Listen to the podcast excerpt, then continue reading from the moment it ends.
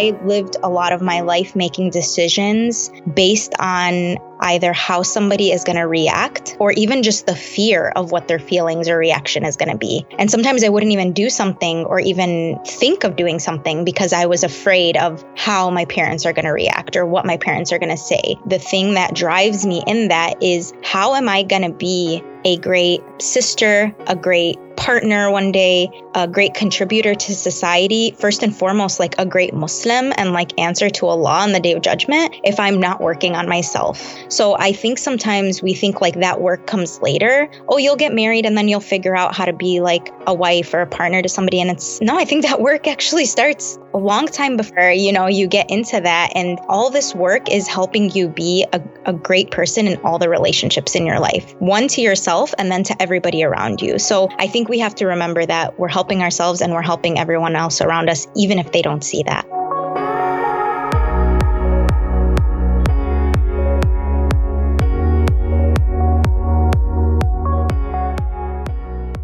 Going after what makes you happy as an Arab Muslim woman doesn't always come with instant gratification. There is pain and there is guilt involved when finally making a decision for yourself. You're listening to Unsweet and Unfiltered the podcast, episode 10 of season 4. I often wonder to myself, will I ever experience happiness without allowing myself to poison the moment by the idea that I'm making others unhappy in return? Grief is interesting when it shows up in moments where you are welcoming a new chapter in your life. A chapter you have been making dua for for the longest. Yet somehow, in some way, without an invite, grief can show up and incessantly knock on your door, and you have no choice but to acknowledge it. But I'm trying my best to not allow grief to paralyze me or to instill fear in me and prevent me from entering this new chapter of my life. I am someone who has stayed in her comfort zone for far too long. And so naturally, self doubt is trying to keep me here a bit longer. But for the first time, I'm refusing to do so. Someone else who may understand what I'm going through is none other than Abir Najjar. She is a self-taught chef and food writer, born on the south side of Chicago to Palestinian immigrant parents. And in today's episode, Abir shares with me her journey of self-growth as an Arab woman. I have a heart to heart with Abir in regards to some of her most recent decisions that she has made and how that has impacted her relationship with her parents. I've realized that when discussing the topic of self-development as an Arab woman, it is almost impossible to not touch upon our past and current relationship with our immigrant parents and how that has shaped the decisions we are making today. As grown adults, how can we transform our bond with our parents to welcome them into the new chapters of our lives? We also can't forget about the picture of Abir at Umrah going viral, a picture that had captured a beautiful moment between Abir and her brother. But I also want to discuss experiences she had at Umrah, the ones that weren't captured within this photo, and the reflections she can share with us that she has brought back from her trip. How does ihsan and taqwa play a role in our lives as Muslim women who are trying to forge a new path for themselves, while balancing relationship with their parents and working towards emotional independence? Let's dive in.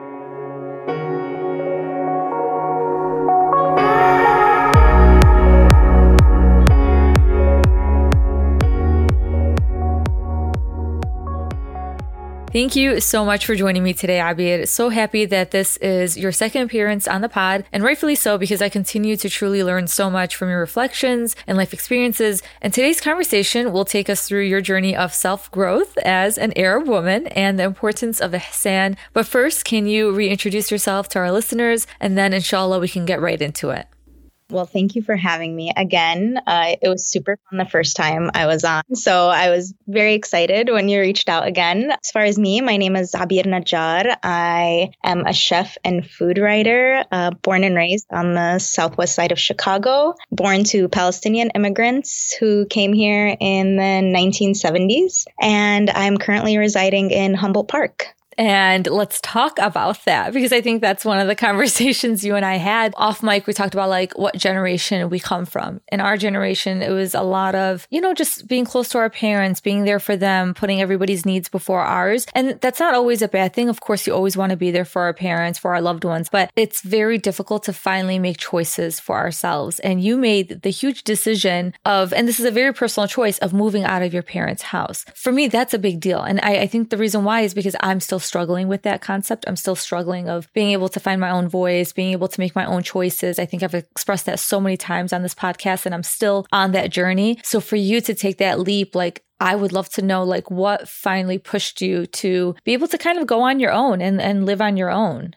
Yeah, so I did make the decision to move out of my parents' house, move out on my own. And I think when we're talking about that, it might be a little bit different from other people because I think there's culturally been this expectation that we only do that when we get married. Or maybe for like school or a, maybe a career change. That's sometimes the acceptable reasons why somebody might move out. For some people, obviously, we know everyone's different, but my family's really close. I live with a big family. While I love that and that has made me who I am and I've been surrounded with like so much love and support. I found in the last 5 years of my life that it was difficult for me to have my own personal growth constantly being surrounded by family and not always having that privacy with yourself or that intimacy with your own company that you sometimes need in order to like find out who you actually are when nobody else is around or how you might deal with things or building your independence. And alhamdulillah, like I have been able to like nourish my independence and, and grow that a lot, uh, over the years. You know, like I've traveled on my own and I've been working since I was 17. Like the, these kind of things, like being financially independent and, you know, going where I want and hanging out with friends, things like that. That's never felt like a restriction for me. And my family hasn't ever restricted me from things that I wanted to do. But I think sometimes we don't notice when we're so surrounded with family all the time that there, there might be growth there that we don't even realize we need to have or we need to work on until we're by ourselves. You know, I had discussed it with my family like a few years back and it was like something my, my mom especially was not crazy about because we have such a close relationship relationship. And especially as I've gotten older, our relationship has shifted a lot. We've become more of friends than we are like a mother daughter dynamic. And I think for her, she kind of felt like, oh, you want to leave me? And, you know, I had to find the words and the explanation to tell her like it wasn't something personal against her, something personal against my family, that it was something personal for me and something I had to do. And even if they didn't understand that, maybe that it was just something I needed them to help me, like just support me on. That was the decision I decided to make. And I think it was a really good one for me in my own personal journey. And that's why you inspire me because I feel like we had the same upbringing in a way, Abiyat. And, you know, sometimes it's not always that you're trying to leave your parents' house because it's toxic and it's a toxic environment. Sometimes there's also the flip side of it being such a loving home, a loving, caring home where you're super, super close. I think it's like very difficult in leaving that because you feel that guilt. Your parents don't know how to separate that the choices that you're making is not because it's in spite of them or it's because they did anything wrong. It's because you want to do something for yourself. So I continue to carry that guilt. Like if I make a choice for myself, I feel like in a way I'm telling my parents they didn't do good enough for me or they're not doing enough for me and I need to move away from them. And it's not that, but it's sometimes it's so hard to communicate that, especially when I didn't grow up with the best communication skills. And when you were talking about independence, yeah, it made me think like I feel like my independence is like part time. It's not full time. Like it comes in little spurts. Like yes, can I go anywhere I want? Yes. Can I travel anywhere I want? Yes. Can I live outside of my home? I'm not ready for that conversation yet with my family. So it's like that part of the independence is it's still not there. And something I came across that really just like hit home for me was, you know, somebody said our parents' home is our comfort zone and nothing grows in comfort. And I really realized that like I'm so comfortable in my parents' home. I'm comfortable with who I am, the choices I've made. There's no judgment. My parents just accept me for who I've become, but it's like I'm not becoming. I've I'm staying who I've become like from my teenage version of myself to now my adult version of myself, but I have not flourished. I have not reached my full potential. I'm not tapping into my full potential because I've accepted this way of life. You know, is it more difficult to figure out who you want to be in an environment that produce the version of yourself that you're trying to outgrow. So it's like I'm in my parents' home. I went back to my parents' home after I got divorced and it's like I've kind of slowly went back into who I used to be. I don't know. I don't want to consider a regression because in a way, you know, I always kind of view it as a gift from Allah. And I know it's like people say get from Allah to move back to your parents' house. Don't you want your independence? But in a way it is because it was a very tumultuous environment when I was growing up. The reason being is because I reached a certain age where my parents were being pressured from outside family to get me married. It was a lot of, a lot of arguments between me and my parents. And I felt like I lost a lot of years, a lot of trust between myself and my parents at that point because I ended up being in a very horrible relationship. I ended up getting the divorce and all that stuff. But it's like, I kind of view moving back into my parents' house as like a second chance. You know, trying to erase the bad memories and replacing them with good moments and good memories and really trying to understand my parents for who they are aside from them being my parents. Do you feel that way too? I know you probably didn't go through the same thing as me, but it's so different now viewing your parents as an adult than when you were kind of like really under their supervision, really had to listen to their decisions that they made on behalf of you. Now you're a grown woman and you were living with your parents. Like, how does that feel? Or how did it feel for you before you moved out? I think first, the point about not growing in a comfort zone is it's just absolutely true. I mean, that's okay. Some people at times in our lives, we do just need to be in comfort or we need to be somewhere stable and supportive. And that's all right. I'm not saying like everybody living with their parents is a comfort zone. For some people, that's, that's a greater challenge than if they were on their own. So everybody has their own opportunities and their own challenges to learn and grow from the situation they're in. I had just as many challenges moving out as I did when I was living with my parents. They just switched. But I think to the point of viewing our parents and how we see them, even just in my adult years, especially in recent years, I've had to, thankfully, by the grace of Allah and by like reading more and trying to understand, I'm not a parent. So understanding where parents are coming from, especially immigrant parents, we have to offer them a lot of grace. And I don't know if there's always conversation in like a middle ground to teach us that. I think we either hear a lot of forget your parents, they don't know, they don't get it, break that gener- intergenerational trauma and just and it's like breaking intergenerational trauma is not abandoning your parents because you might just be doing the same thing that might have happened to them or that they might have did to somebody. So, you know, treading with care and with compassion is so important. I remember reading like it always like makes me emotional to think about but you know you have to remember that like your parents were trying the best with what they knew at that time and when i think about like my parents being like in their early 20s moving to a new country having kids like not knowing the language not having smartphones to do everything for them it gives me perspective and i'm like okay that was the hand they were dealt and they were just trying their best with it and it's not to excuse behavior that maybe wasn't great or people that maybe were treated, mistreated by their parents or by their family. But I think just to allow your heart to soften a little bit towards how they treated you and how to grow from that. Fast forward now, like in their age now, like my parents are in their 60s. Now I have to give them the grace of like that they didn't have that same, they didn't have the luxury of self development that, you know, we're all sitting around talking about. They didn't get to sit on a podcast and talk about how do I grow and self develop because they had so many other things to worry about but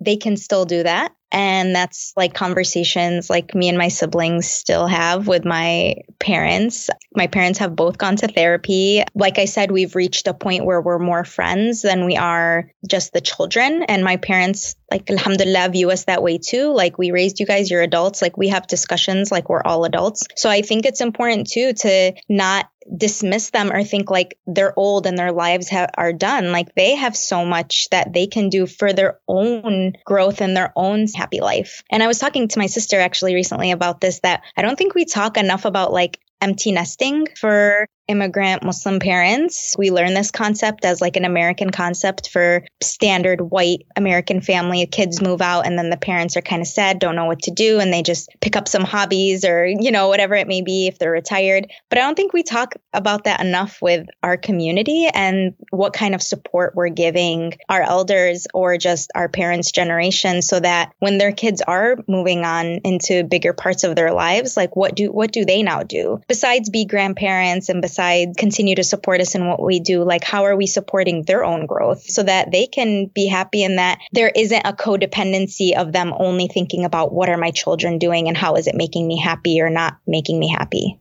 And I think that's a struggle. I think that's why we don't think about empty nesting because of like how we focus so heavily on marriage and getting married that we feel like, okay, this is all they wanted for us and we granted it for them. And then that's it. It's almost like the conversation kind of ends there, but it's like, what happens beyond that? Because now I'm starting a new life. What about my parents? What are they doing? You know, I think in general, like when it comes to our parents, we're trying our best to repair our relationships with them. And, and like you said, it's very nuanced. Everybody comes from a very different background. Some people really do come from toxic homes and some people come from very loving homes. And then there's the in between. There's sometimes there is that trauma that's still there, but it's also a family that truly loves and supports you. But unfortunately, they made bad decisions, but with good intentions. And it's, it's very difficult, especially when you move back into your parents' home and you're trying to kind of like, you're almost reliving the trauma, but then you're also trying to repair this relationship with them and understand that, hey, I'm growing and, and they're growing growing too. I, I still think like we'll ha- we have these conversations, but I still think we almost kind of view our parents just as parents. And I honestly commend you and your siblings for kind of trying to push beyond that and trying to see them as actual human beings and understanding why they are the way that they are. You brought up a good point. We have the luxury of going through self development, of going through these growth phases and being supported by our peers in the process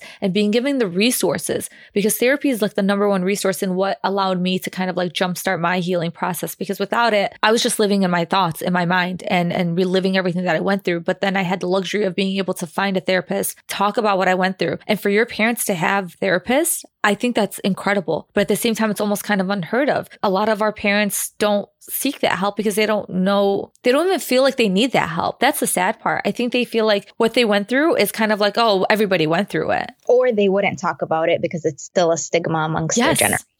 I'm pretty sure there's probably lots of people who might be listening who are like, one of my parents or my aunt or my uncle is in therapy or has seen some kind of mental health support, but they're not going to go scream it across the internet. Whereas again, we have the luxury of like, we flaunt it now. Yeah. We go to therapy, you know, and I don't think our parents, they're not living in that same environment. And I, and I wish that for them too. I wish that for them that they will feel confident in wanting to suggest that to other people. And I think just one more point about like being around our parents and like we might be changing and maybe we don't see change in them, but I think it's important sometimes to try to change our perspective or just step out step out and see the bigger picture because I notice with my nieces and nephews that sometimes I think they're not listening when they're around me and then they tell me thing, they repeat something that I'm like, they were listening when I said that. I think our parents also do that too. And I think we don't give them enough credit for it. It doesn't always mean like they're going to repeat it back to us and be like, oh, yeah, you taught me X, Y, and Z.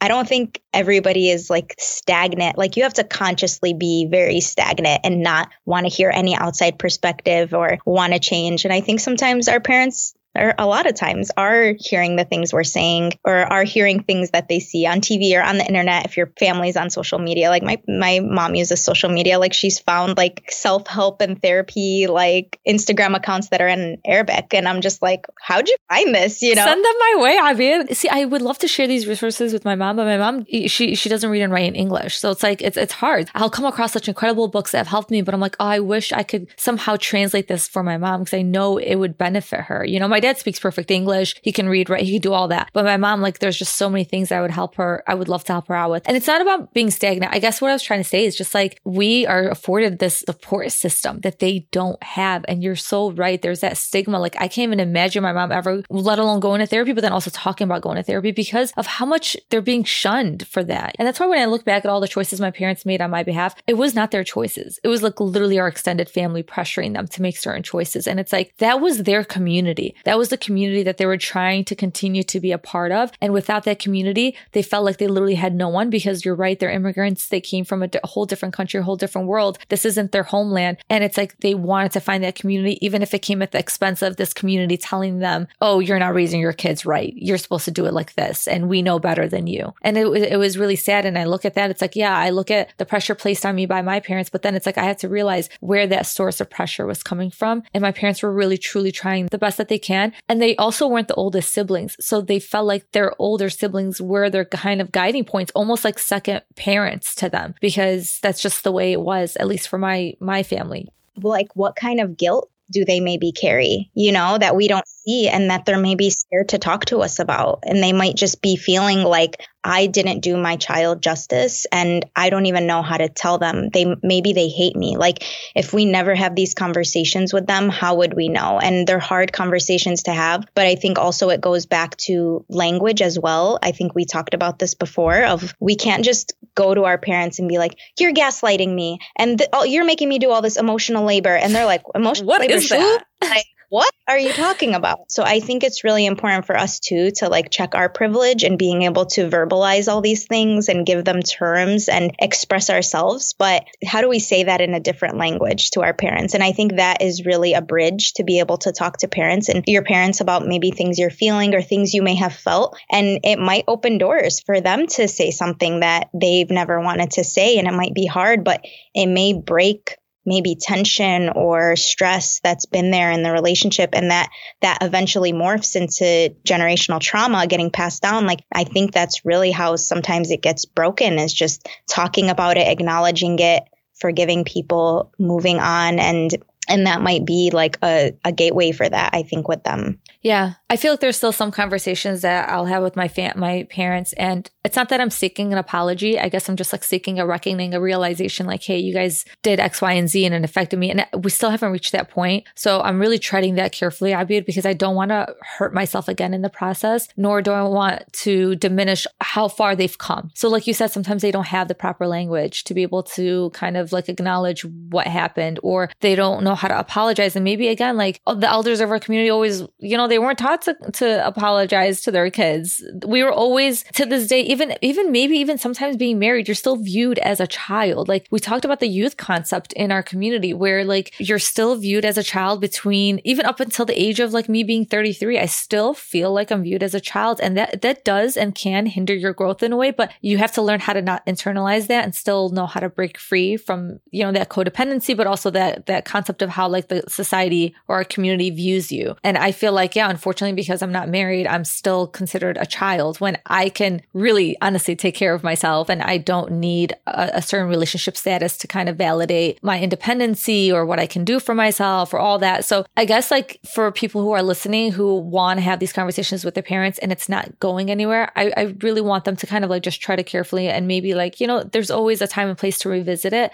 And I'm hoping to revisit it and, and talk to my parents about certain things. But right now at this moment, I feel like we're not there yet. And that's okay yeah, you don't have to feel pressured to do it because that is also asking a lot of you. So you have to make sure that you're in a place where you're prepared for that. And for some people that takes a lot of time and and that is what that self growth time and that self development time is really good for is for you being able to process things on your own. So when you revisit it, it's not bringing up the same feelings they used to or that it's overwhelming you so much that you can't even speak about it. So I think everybody is going to find the time and place an environment that works best for them. And it might not be them one on one with their parents. It might be with the support of a therapist. It might be with the support of a mediator or family. And it doesn't have to be something so serious or, you know, rigid, but uh, for everybody, it's going to look different of what growing and developing your relationship with yourself and then with your family. So, how do we break free from this codependency, Abir? We're not experts, you and I, but we're in the process of doing this where we are trying to break free, do things for ourselves, trying to find our own happiness. But at the same time, it's like, how do we not make our parents feel left behind in a way? Or like, how do we also break free from that guilt? Sometimes we imagine that guilt, but sometimes it's, it's real guilt where our parents will literally tell us like, oh, you're leaving me. Why? What did I do wrong? Or why can't, why can't you live with us? We're providing doing everything for you under this roof. It's a lot. And sometimes like their voices are much louder than mine. And I internalized it. And then that's why I'm still in my comfort zone, still in my childhood bedroom. And it's like, I have to face that reality every single day. Like, when am I going to break free? Like, when am I going to finally make that decision for myself, but also do it in a way with grace where I'm not hurting my parents and trying my best to explain it to them. Because, you know, like we talked about, like our parents, honestly, at the end of the day, majority of them, not all, because I know everybody's has a different relationship with their parents, they really, really want to love and protect us. And sometimes that love and protection can come in such an overbearing manner that, like, yeah, it's really hard to break free from that.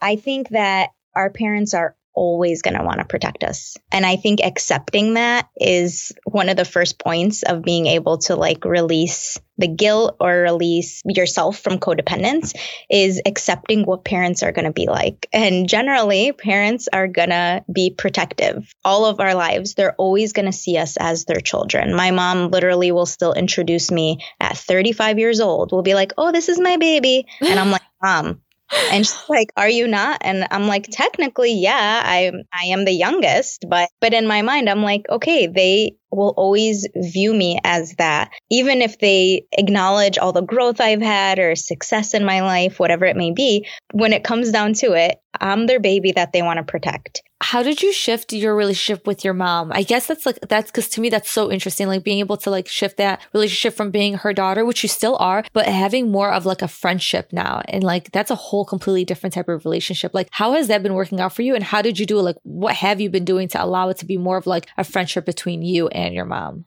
I think like not everybody gets to have that luxury, especially if they don't live near their parents as adults or they don't spend a lot of time with their parents. I've had thankfully like the luxury of not getting married and moving far away. I mean, I still live in the same city as my parents. Being able to spend time with them as I've grown older, I think has allowed me the chance to like shift our relationship. And I think things just like shifting what I do with them, things that my dad enjoys doing, like engaging in those things with him versus only being in the daughter role of like taking care of him. Or, and it doesn't mean I don't do those things. When I'm at my parents', I like to make breakfast for him. I like to have morning coffee with them or whatever. Traveling with my mom was a really big contributor to our, our relationship changing more to like a friendship. Again, I still feel like I'm a bit of the caretaker when, when we travel, right? Like I don't want her travel places alone or like long distance international traveling, I'll like work it out so I can be with her. But I think also having that one on one time away from other people in our family or away from grandchildren and things like that,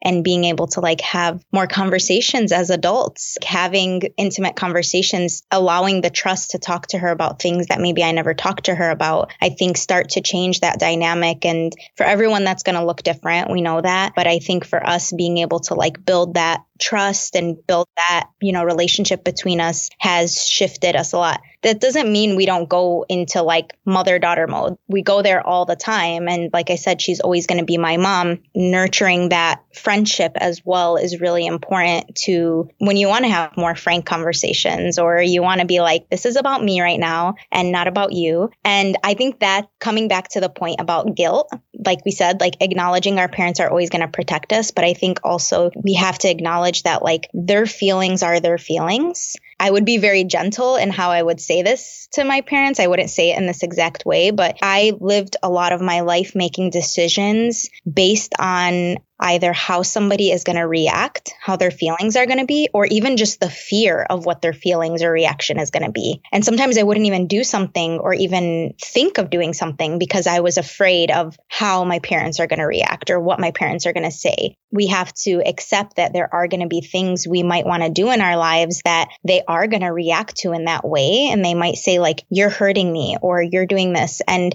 it's okay to think about it and think about, am I doing this to them? But if you truly have to do that thing for yourself, then you have to be able to separate yourself from that. And it doesn't mean don't support them or say, like, well, how can I help so that you don't feel that way? Or what can we do? Or how can we compromise on this? But I think it's really important to not operate in a way that is based just off of other people's feelings. Because when we are talking about like the self development and independence, I think really the, the thing that drives me in that is how am I going to be a great sister, a great partner one day, a great contributor to society, first and foremost, like a great Muslim and like answer to Allah on the day of judgment if I'm not working on myself, developing myself and developing my independence. If I'm doing everything based on what other people want and based on what other people are telling me or their feelings or reactions, how am I going to ever reach those goals in, in those parts of my life? Those are all parts of me as well. So I think sometimes we think like that work comes later. Oh, you'll get married and then you'll figure out how to be like a wife or a partner to somebody. And it's like, no, I think that work actually starts a long time before, you know, you get into that. And all this work is helping you be a,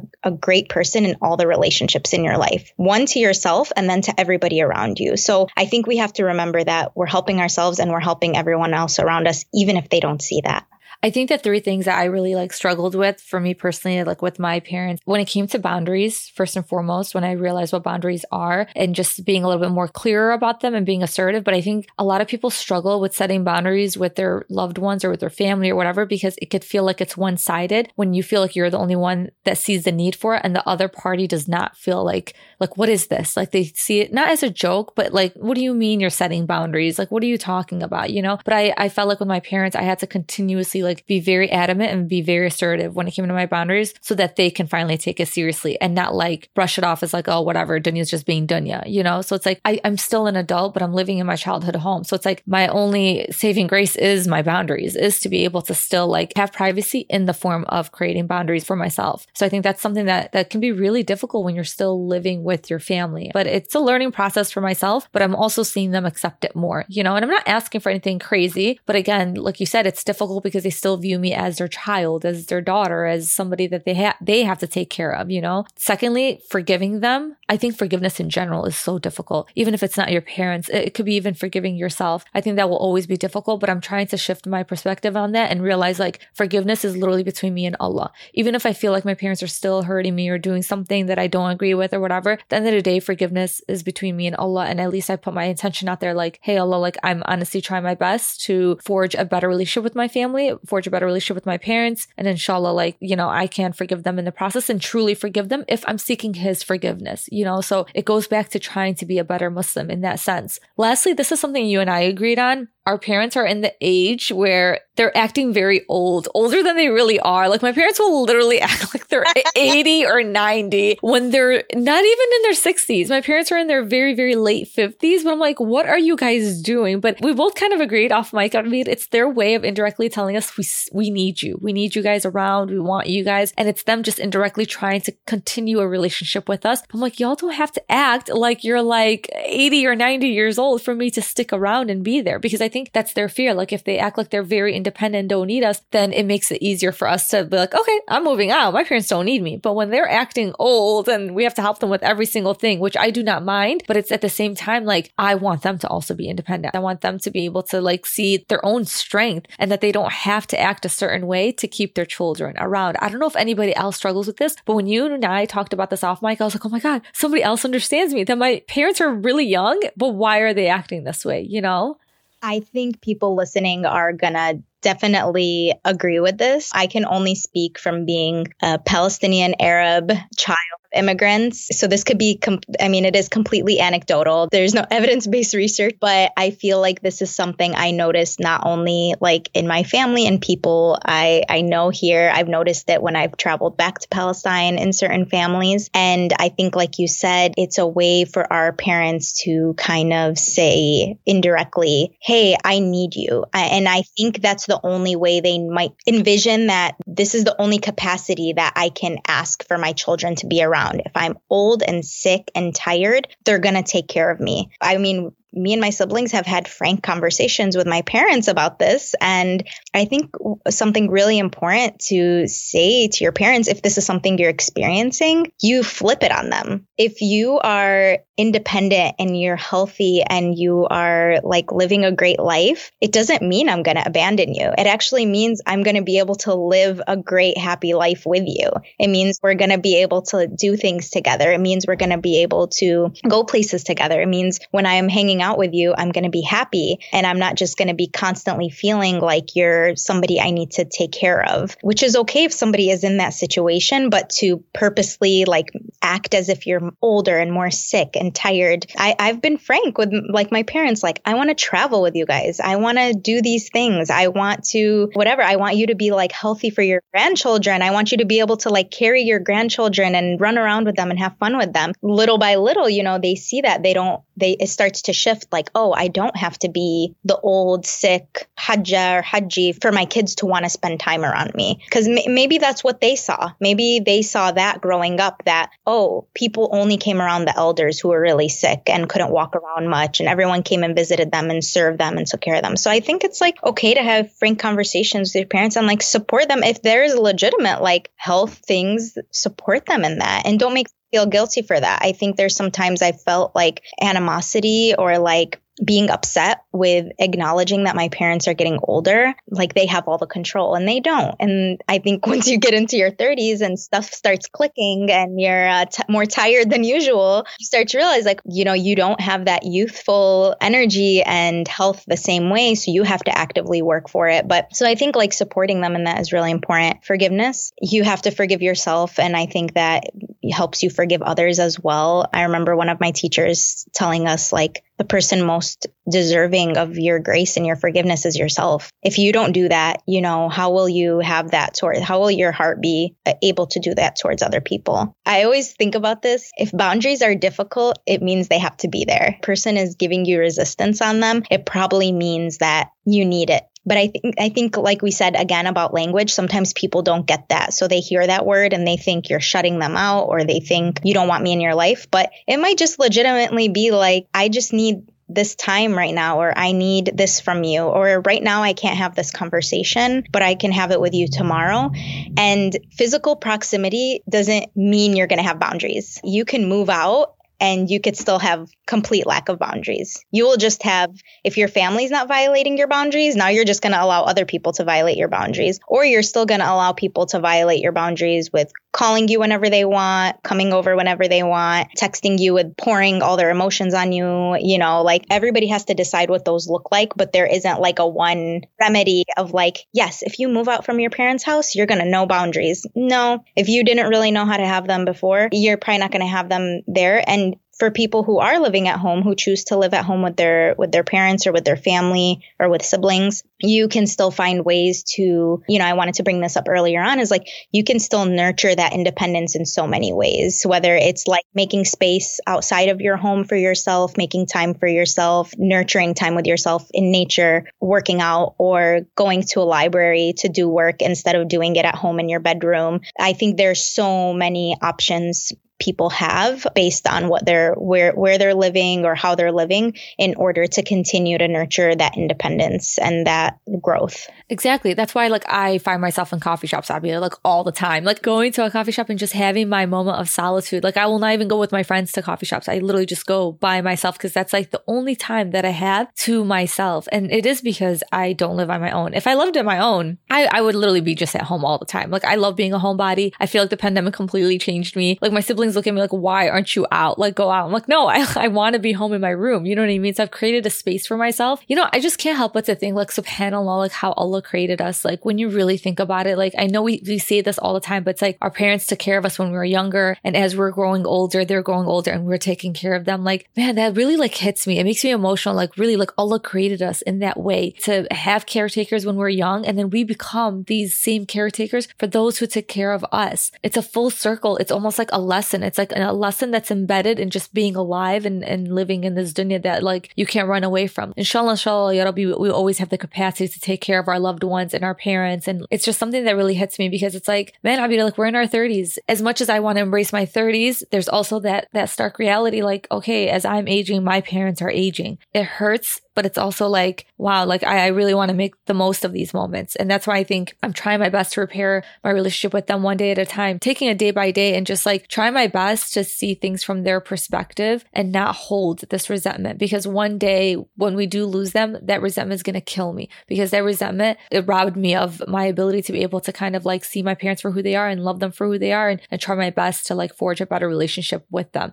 I think it's absolutely a blessing to be able to have a relationship with our parents. And I don't think that's separate from caring for them. I think that part of caretaking is having like a fruitful relationship with them. And not everybody gets that opportunity. We know that. Like, you know, not everybody gets an opportunity to see their parents grow old. So it is a huge blessing. Again, that's why this conversation is so important to have with nuance and understanding like everybody's story looks a little different. But this isn't to like bash parents or to say, you know, they messed us up and we have all this work to do. It's to really like do this work together and independently and together as well. And I think when we also are working working on ourselves and we're we're taking care of ourselves, it makes our parents happy as well. And maybe they don't verbalize that, maybe they do. So I think that helps me like release maybe some of the fear or guilt that like am I taking good enough care of them? Am, am I spending 100% of my time? I think if I was spending 100% of my time completely caring for them,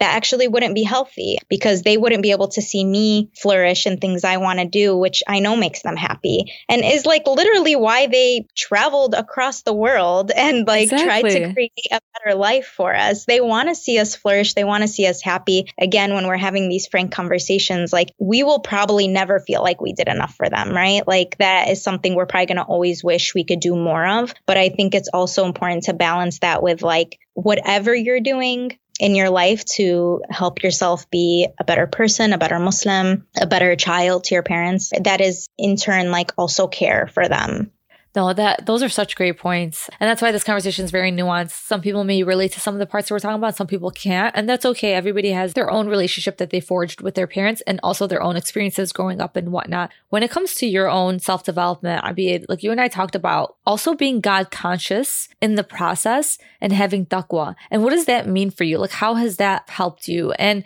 I want to talk about your trip to Umrah too. Like, that photo was so beautiful and it had every right to go viral because it was just such a beautiful photo. But I love the fact that it was you and your brother because it kind of gave us a different perspective on our faith and, and, you know, just being able to have that bond with our siblings as well and to experience those beautiful parts of our faith with our siblings. And it doesn't always have to be where we have to wait to get married and then we experience our faith in that sense.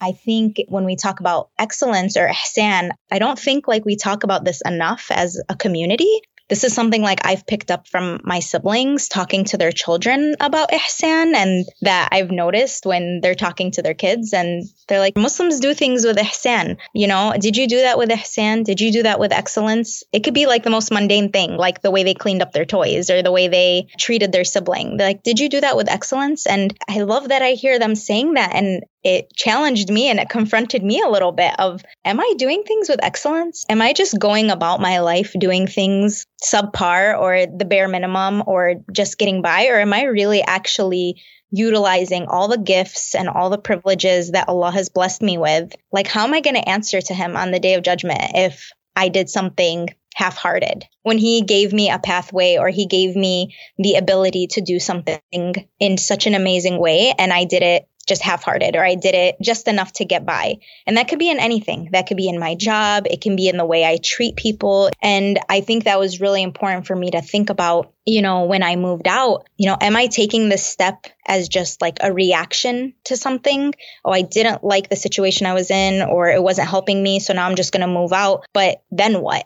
All the knowledge and everything isn't just going to pour in. You might just carry on just the way you were living, just separate from your family. So I think it was really important for me to continue to think about, and it's something I hope I can continue to keep at the forefront of my mind. You know, am I doing this thing with excellence? Am I even the time I'm spending with myself? Am I doing this the best I know how, or am I doing it in a way that's good for me? The time I'm spending with my friends, am I being somebody of excellence? One book I'm reading, I'm just finishing up that I was reading in Ramadan is Allah Loves. He just has such a, mashallah, great way of putting things in a few words. I mean, and there's a chapter in there about independence. There's a chapter in there about excellence. And I think it's really confronting, like to read that book and be like, Allah would love for me to do this thing with excellence. Allah would love for me to be independent and not constantly be in need of other people if I don't actually need it. And I think it's a hard conversation to sometimes have because uh, we don't want to sound like we're not being compassionate towards people who need support and need our help and need community care. But we have to independently be thinking about like, do I actually need this or am I kind of just leaning on this person too much right now because I don't want to use my own strength and energy to push through this difficult thing. And I think just staying conscious of excellence or ihsan is something that we obviously all can use. But I think in self development and self growth and growing our independence is really important. We could really see the fruits of our labor when we do that. And I think we're really showing our gratitude to Allah subhanahu wa ta'ala when we do that because we're we're showing gratitude for all the blessings he's given us and we're using them towards good, inshallah.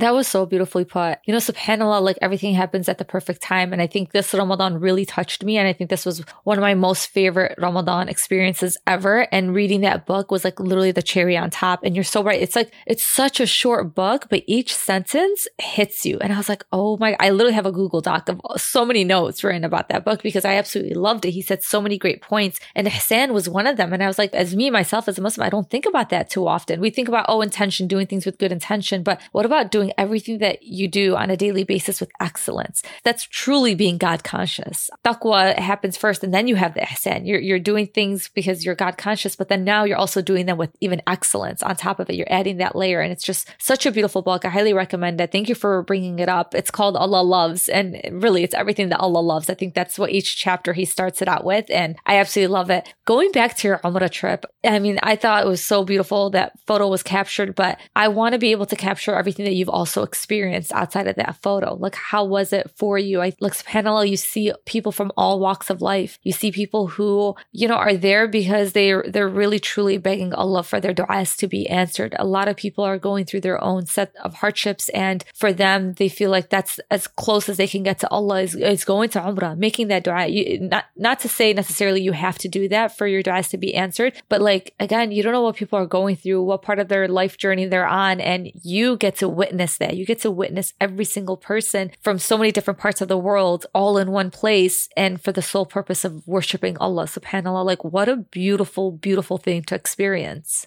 such an amazing trip. I'm so blessed I was able to go. This was my second time. The photo going viral was so weird. And yeah, people asked if I knew the photo was taken. I had no idea it was taken. I literally saw it on social media and was like, I think that's me. Wow. Uh, you see it at the same time we all seen it, which is so crazy. Yeah, it was very weird. I remember a friend posted it as like hashtag couple goals. And I was like, girl, that's me, and my brother. oh and she gosh. was like, wait, what? yeah, that's my brother. We often uh, didn't visit the visit the Kaaba or the Haram during the day because it was so hot. Like unless we were going for prayer, and then we'd we'd come back to our hotel. But we were actually in the process of leaving Mecca to Medina at that point, so we went to like give our wada to the Kaaba and just do some tawaf as our farewell. It was almost dhuhr time, so the sun is almost peaking at the top of the sky and it just there's no shade anywhere. Allah protect us from the day that there's no shade. We were just, you know, I was literally I just grabbed some Zamzam water and my brother was finishing a prayer and I'm like there is nowhere to sit except I'm going to just sit right behind him because it's the only cool place I can see.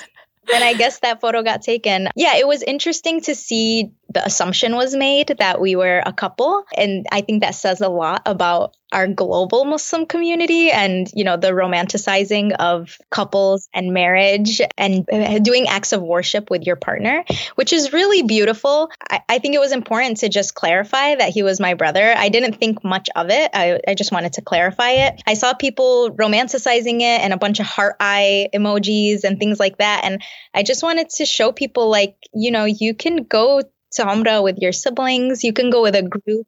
You don't have to wait until you have a partner to go experience this beautiful trip. And like, what better of a trip to take with like the people you love or, you know, the people in your life? Might not be your siblings. Maybe it's your cousins. Maybe it's a group in your like local masjid. Like, there's so many groups, but just holding off on these experiences. I think growing up, we used to hear this. Like, I used to only hear about old people going to Hajj and I used to really rarely hear people talking about going to Umrah. And I'm so glad, like, as I grew up and we lived in different communities, I started to like meet people who were like, oh, yeah, I went to Hajj when I was 12. And I'm like, what? Oh, yeah, my whole family went at one point. And I'm like, what a, like, what a beautiful experience. And like, what a seed to plant in somebody. Cause when you go there and you have that experience, you're going to want to go back and you're going to want to take people you love with you. And, it, you know, of course, there was comments like, oh, this is some feminist anti-marriage, you know, ideology you're trying to spread. And I'm like, no, that's cool. Go with your partner. Go with the people you love. Just don't wait for these really beautiful experiences, whether it's going to Umrah, whether it's trying to go to Hajj, whether it's just trying to visit like Medina or Jerusalem, like go to these things because it's going to nourish you, not because it's just this hashtag couples goals, you know? Yeah, I think it's like we wait for these things because we're always taught like marriage is half of our deen. So it's like, okay, then you should also wait to experience all these incredible ways of worship with your spouse because it makes it that much more special. It's like, no, like these things can be experienced outside of marriage as well. Is it beautiful, like you said, to, to do it with your husband? Of course. And what's beautiful beautiful about this is it's not just a once in a lifetime. Obviously, for some people it is because of the finances that goes along with it. But if you have the ability to go more than once, you can. You can go with anybody that you want. My uncle is always there. Like he's always just traveling. He's always telling my mom, come with me. Let's go. Like he's, oh, and it's beautiful because they're siblings. And you're so right. Like growing up, I always just looked at Hajj as like anybody that's like much older in our community can go and then they come back. Then you call them Hajj or Hajjah. That's it. But this year, oh my God, everybody was at Umrah. Like every single person. I was like, wait, did I miss the invite? Because I, I felt like I was the only one that didn't go. But inshallah, inshallah, my mom wants to go next year uh, as a family. And I think that's beautiful. Like she's not telling me, oh no, wait till you get married and then go with your spouse and experience it. No, it's like, I, I think we're slowly shifting our mindset to be able to experience these beautiful things, these beautiful ways of connecting with Allah wherever we are in our journey at that moment and not having to wait and miss out on such a beautiful opportunity just because we're not married. If Allah wrote for you to visit his beautiful place, like of Mecca and Medina, like do it. Do it. Don't wait on just because you feel like you're missing on certain opportunities in your life just like we shouldn't wait on any of the other growth that we're trying to do and this independence we're trying to reach, why would we stifle our spiritual growth? Before we have a partner. Why would we do that? Nobody's telling us don't pray tahajjud until you get married. Don't give sadaqah until you get married so that you can go do it with your partner. You know, like traveling is tough. And anybody who's traveled with people knows if you travel with people and you make it out okay, you're probably very close to those people then because usually people see the worst of you when you travel. I think it's amazing to go have that trip on your own and don't have the pressure of other people being around you or maybe feeling like you need to perform around other people. And then when you do go with, uh, you go again, inshallah, or you go with your partner, you kind of have a familiarity already now with the trip is going to be like maybe the times that are going to be difficult and you're going to need support you know those those are all things like there was so much i didn't expect the first time i went to umrah i think we were talking about this earlier that you know the first time i went I was so overwhelmed initially. Sensory stimulation. When we first got to the Kaaba, I was just one overwhelmed by like looking at it, all the people, also kind of being like afraid like of how many people were there like am i going to get lost from the people who are with me we you know we talked about it like as a family like all right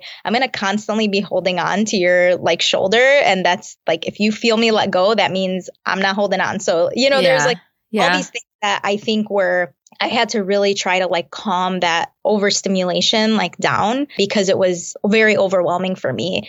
But I think also we said you're seeing so many different people from all over the world. You're seeing people who look different. You're seeing people do things you maybe never would have imagined. You know, like people get very emotionally overwhelmed when they're by the Kaaba or they're in Medina. It can be a little like frightening to see people so emotionally overwhelmed and you can get very distracted from it. And I remember like at one point, like my brother's best advice for me was you might just want to lower your gaze when you're by the Kaaba. You know, if you get really intertwined with looking at what other people are doing or judging them. Like you're not free of judgment just because you're by the Kaaba. Like you might look at somebody and be like, what are they doing? Or why are they acting like that? so you really have to like protect your heart and protect your mind from what what things might be testing you. So, you know, I think the second time around I was a little more prepared for the chaos that can be in in Mecca. And you know, people describe Mecca and Medina to be so different, and people are people are just like Mecca's Mecca could be feel so chaotic and busy all the time, like it's a city that never sleeps. I think it's almost like a beauty in seeing that that chaos is still kind of happening, but even amongst that chaos, now here's this like peaceful center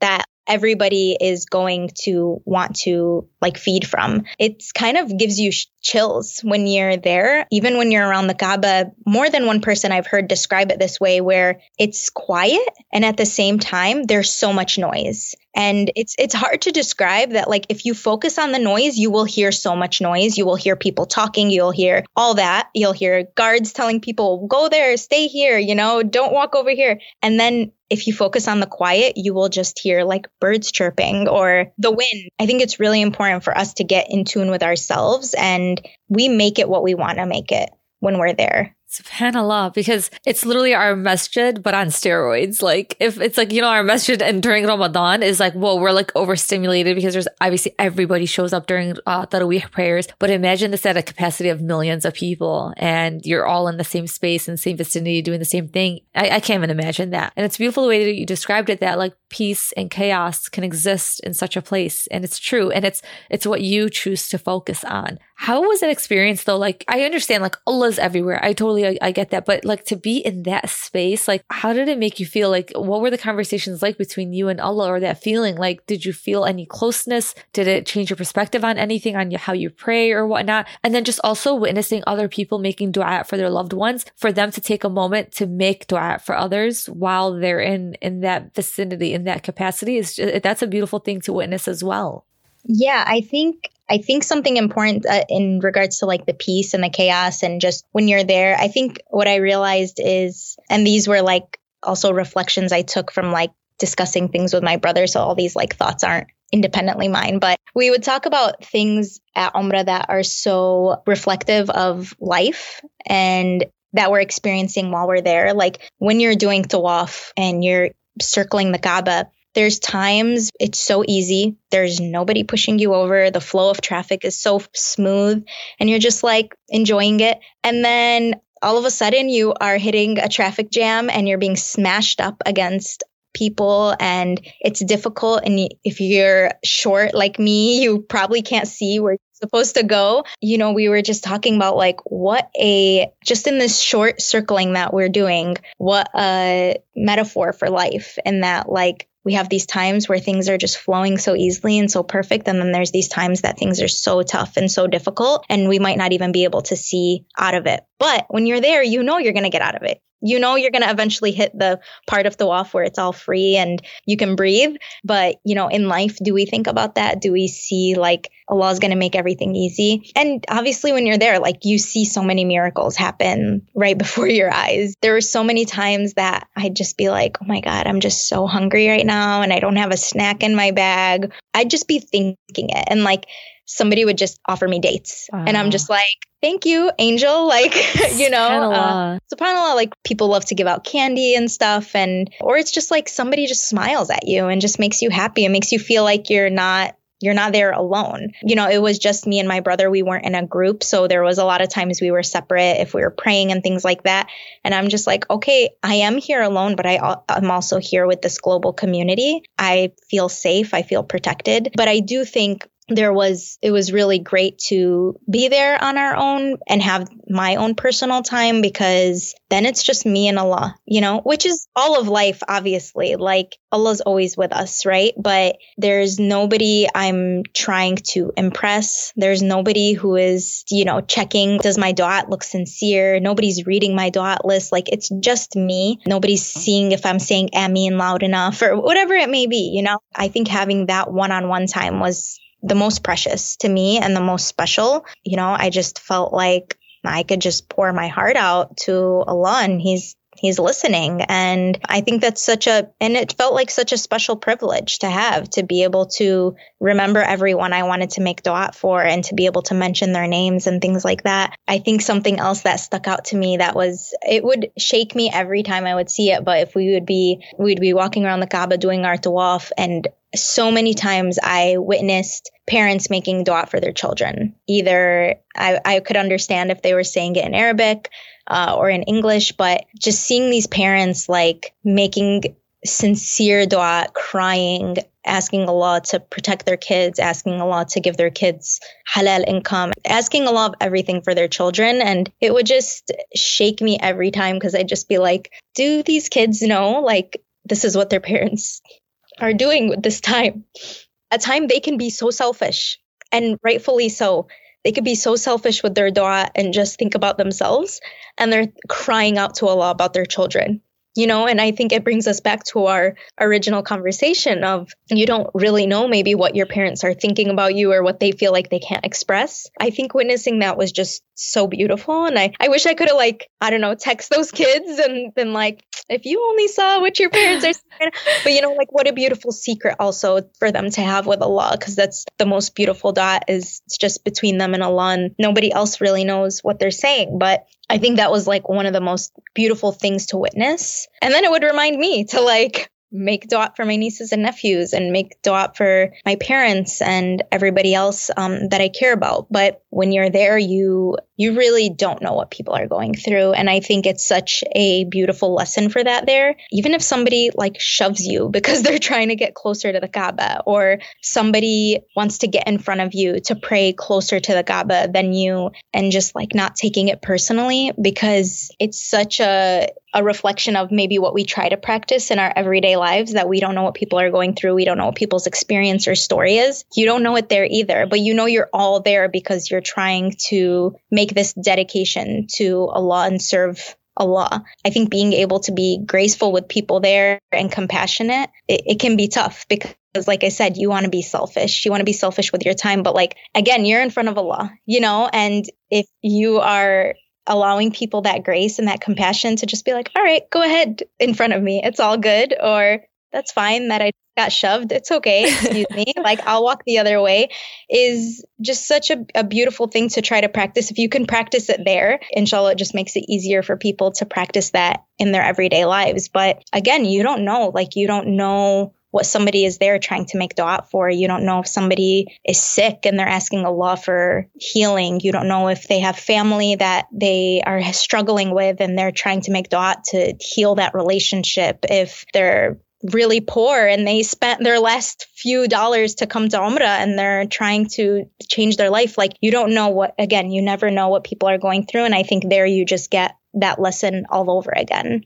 SubhanAllah, because honestly, that's so true. I mean, we had a loved one, before she passed, she went to Umrah. You wouldn't be able to tell like that she had cancer and, and why she was there, but that's the reason why she had cancer and she went there because it was just, I guess, the last piece of hope, that last thread of hope to be able to seek Allah's protection and, and healing and, and, and all that. SubhanAllah, whatever Allah has written, He has written for us. And that really made me emotional about the parents because I think like sometimes we need that reminder. Sometimes we can't, we really can't look at our parents as our enemies. Like these are the people that brought us into this dunya and these are the people that tried their very best literally to keep us alive. Like I look back on all the ways, I don't want to get emotional, but just all the ways that like even my dad, like just being the only person that's working and him providing for me and my siblings, isn't that a form of worship? Isn't that the one of the best ways of worshiping Allah by taking care of your family that you brought into this dunya? It really does make me emotional. And I'm just so glad that you shared that because a lot of times we don't know like what our parents are praying for us. They really truly do want the best for us. So I really, really want to thank you and all that was just such a full circle moment because of like how we started this conversation, trying to better understand our parents, have a better relationship with them, be very kind to them and compassionate and have grace towards them. And I, I'm, I'm trying my best to do that because I'm still a human being and I come with my flaws and I, I, I really truly want a better relationship with my family. And, and then for us to just like end it on this note is just such a beautiful way. So inshallah, we can always just, and it was like a reminder for just us, all of us in general, just to have compassion and grace towards one another because you really don't know what people are going through through. You know, trigger warning, but there's people, yeah, that, that take their life away and, and you're just in shock and disbelief because you think they lived such a great life because we're all faking it on social media. I don't care who you are. We're all just showing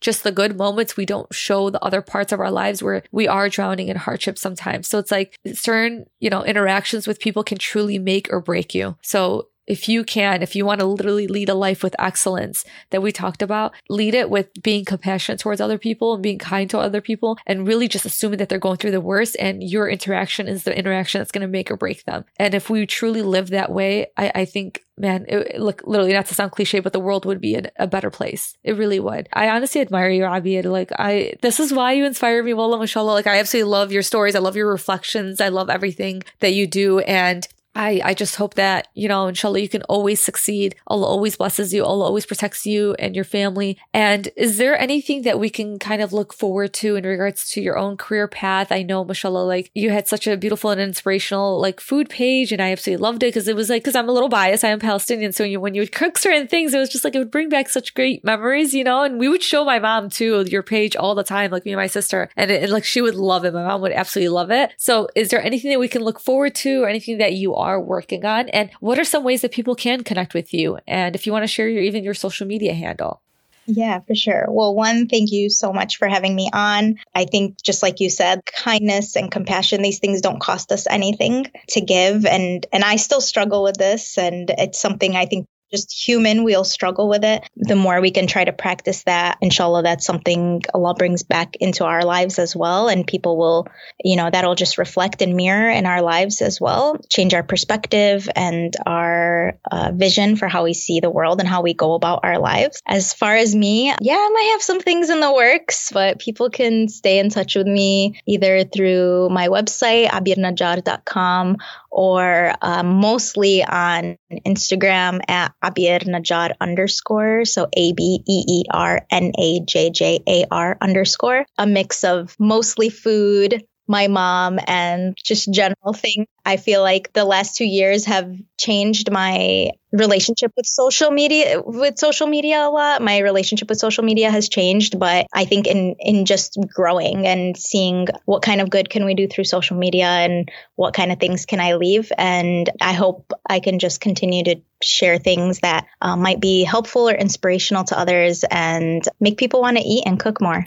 Yes, yes, definitely. You definitely do. So you always put me in the mood to eat and eat good food. Again, just thank you so much, Abeer. Honestly, the honor is mine to have you on here to be able to connect with you. And you're just somebody that I honestly, like I said, you you honestly inspire me through all the work that you do and your reflections. And it's just beautiful for us to be able to connect in this way. And as much as like, yeah, I I have this weird relationship with social media. Some days I absolutely love it because it really does connect you with so many different people. And then we get to share incredible stories like yours. And then some days it's like, oof, you know, Deen or Dunya. I don't want to, I don't care about social media. It's just like taking, it's, it's a distraction, but it's, it's honestly just with everything in life, it's how you view it, how you use it. And inshallah, we can always just be blessed with doing the right thing at the right time and, and always being protected by Allah. And inshallah khair. And honestly, inshallah khair for us all. I think we honestly deserve every piece of goodness that this dunya has to offer us. And I think we all are truly deserving of it after everything that we've probably gone through in our personal lives and just even collectively in the last few years, what we've gone through. So again, thank you so much for sharing your story. I absolutely love Dabiet and I love you and I appreciate you. Thank you. I love you too.